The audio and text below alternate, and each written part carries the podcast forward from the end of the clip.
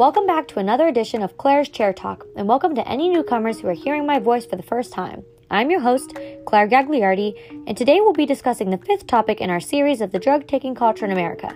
Today we'll be discussing social stigmas that surround mental health and substance use disorder. Specifically, why many individuals mistakenly believe that, quote, those who use drugs lack moral principles or willpower and that they could stop their drug use simply by choosing to, unquote. This excerpt has been taken from the article Understanding Drug Use and Addiction Drug Facts by the NIDA or the National Institute on Drug Abuse. As we've discussed before, drug addiction is a disease and is certainly not a chosen pastime for any individual. Drug addiction is much more complicated than individuals originally believe, as increased drug usage physically changes brain structures, resulting in continuous drug use and misuse in individuals. It's important to note that individuals who suffer from drug addiction encounter both self stigma and public stigma. Dr. Downing explains these ideas very well as she states public stigma refers to, quote, the general public's discriminatory response toward those with mental health conditions, whereas self stigma was defined as the internalization of that public stigma, unquote.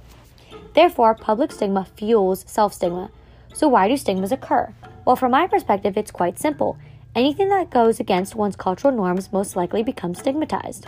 Cultural norms are a big part of our American society today walking on the right side of the road, saying please and thank you, saying bless you after someone sneezes, simply wearing clothes, brushing your teeth, all are examples of cultural norms that we follow every day.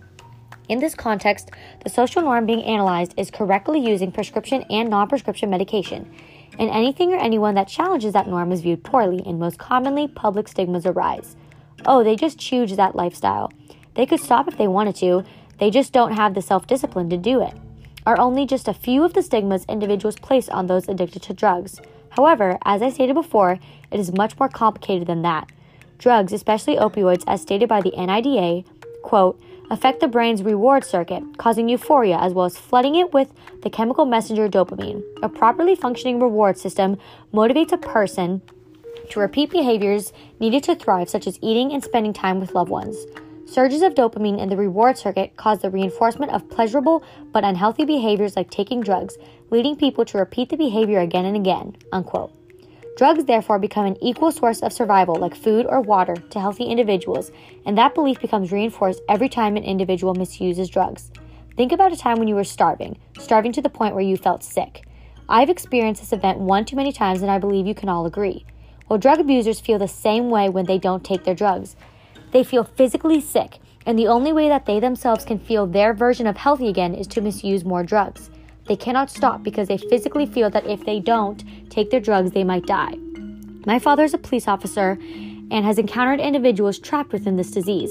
He recounted a call that he was sent to that involved a female who drug overdosed on heroin. He stated, quote, I received a call for an unconscious female stopped at a traffic light. When myself and other paramedics arrived on scene, she did not respond to officers and paramedics. There were items in the vehicle that made the officers and paramedics believe that the female driver had overdosed on an unknown drug at the time. The female was administered Narcan, which she immediately woke up and started breathing on her own again. The female was transported to the hospital for evaluation, and I, being a police officer, believed she was under the influence of drugs. While being evaluated, the female admitted to being under the influence of heroin, and at that time, she was requested to take a chemical test in reference to Ohio law. After being arrested, that was a wake up call she needed to get herself in rehab and last known she has been speaking at events about her experience that caused her to go to rehab and become clean off of heroin. Unquote. The female explained understood the seriousness of her disease, as she explained her encounter with the police was the wake up call she needed to become clean. Every individual is different in the recovery process, however, and listen closely because if you take away nothing else, I want you to take away this message. Every individual who is subject to drug abuse wants out, they want to become clean. I'll state it again. Every individual who is subject to drug abuse wants out. These individuals don't choose to be where they are and do not lack the self discipline to do so. Drug abuse is an illness, it's a disease of the brain, and for individuals to stigmatize and judge individuals who fall into drug abuse, in my opinion, is rude, selfish, and uncalled for. Such stigmas placed on drug abusers may also lead to feelings of hopelessness and are being unwanted by society within those individuals. Think about individuals who suffer from cancer. You don't see an overwhelming stigma placed on these individuals. Why is that? Well, one reason could be because cancer can be seen physically. We understand their condition because we can see it with our own two eyes.